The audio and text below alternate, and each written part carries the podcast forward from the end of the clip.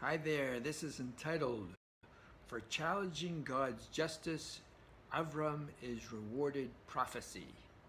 And this is the Medrash Rabbah on Parshat Lech Lecha. So what's really going on here is almost like a case of a little knowledge is dangerous, or the fact that we learn the stories in the Torah in fourth or fifth grade, or we heard them elsewhere, it blocks us. It's almost like a little kid can ask a pure question that we adults don't see because our knowledge gets in the way. What am I talking about?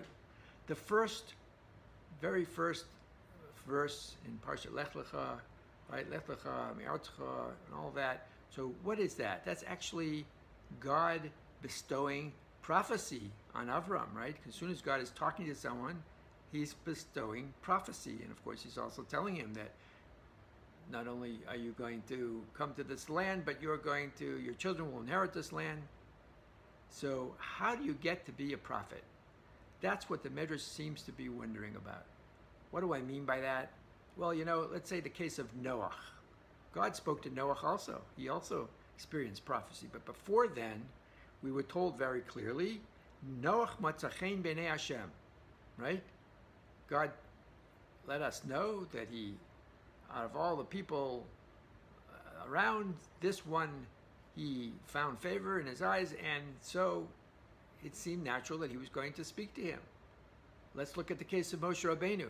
God spoke to Moshe Rabbeinu, but we know beforehand that Moshe Rabbeinu grew up in the palace of the of Paro, and he left all that luxury to identify with his brothers. Remember the pasuk, "Vayetze el Echav, Vayira besivlotam," right? Went to his, he looked at the Jewish people who were enslaved as his brothers, and he saw their difficulties, and he and he connected with them.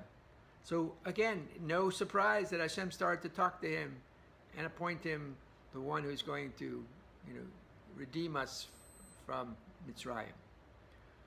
The question is though, what did Avram do to deserve this? Again, we're talking about the text here. I know that there are midrashim which talk about uh, the Kivshana Aish and, uh, you know, breaking idols in his father's idol store, but it's not in the text. What, how come there's nothing in the text? And the Medrash gives an extraordinary answer, which is that God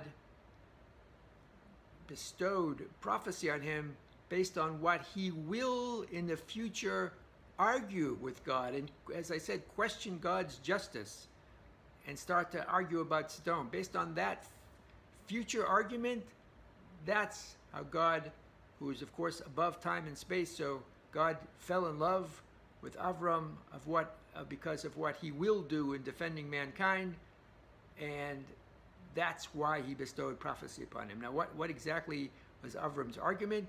So there's a machlokas in the Medrash Rabbah. So one opinion is Rav Acha, who says, Mabash God, you're, you're, you're trying to fool us. You said you wouldn't bring a flood again against the world. Okay, this isn't a flood of water, it's a flood of fire. You're trying to destroy Sodom. You, you promised not to do this, and you're going to break your promise. And the other opinion is uh, a very interesting take on, a, on the plea that we have uh, you know, recorded that Avram said to God, Hashofet kol aretz said mishpat. You're the rule of the world. Aren't you going to do justice? So actually, the Medrash turns around and and it acts like a statement. Hashofet kol aretz lo mishpat. You you are going to be the judge of the whole world. You can't have strict justice. If you want to have the world exist, you got to give up on the justice. If you're not going to give up the justice, no world. These were the arguments that that, according to the Medrash, Avram made against God. And what was God's reaction? He loved it. He was so enthralled by this person. In fact, the Medrash sums up the relationship with the following pasuk. It's very beautiful. It says, this is from Tehillim. It says, Ahavta tzedek, if you say Russia, you, Avram, loved righteousness, you hated evil, Al Kain, Mashachta Elokim Elokecha Shemen Sason Michavecha. Therefore, God anointed you with this oil of happiness among all the other people that were that were on the on the earth for 10 generations. You were picked out and chosen with this oil of happiness. What is oil of happiness? So one of the commentators say that a prophet ex, uh, experiences the ultimate happiness. Why? Because god is truth god's worth is god's word is truth. And when you're expressing god's word to the people you were told what to say and you're conveying that message of truth since this is the highest this is the highest truth that it can ever be that brings the most joy in the world because you're experiencing this level of truth.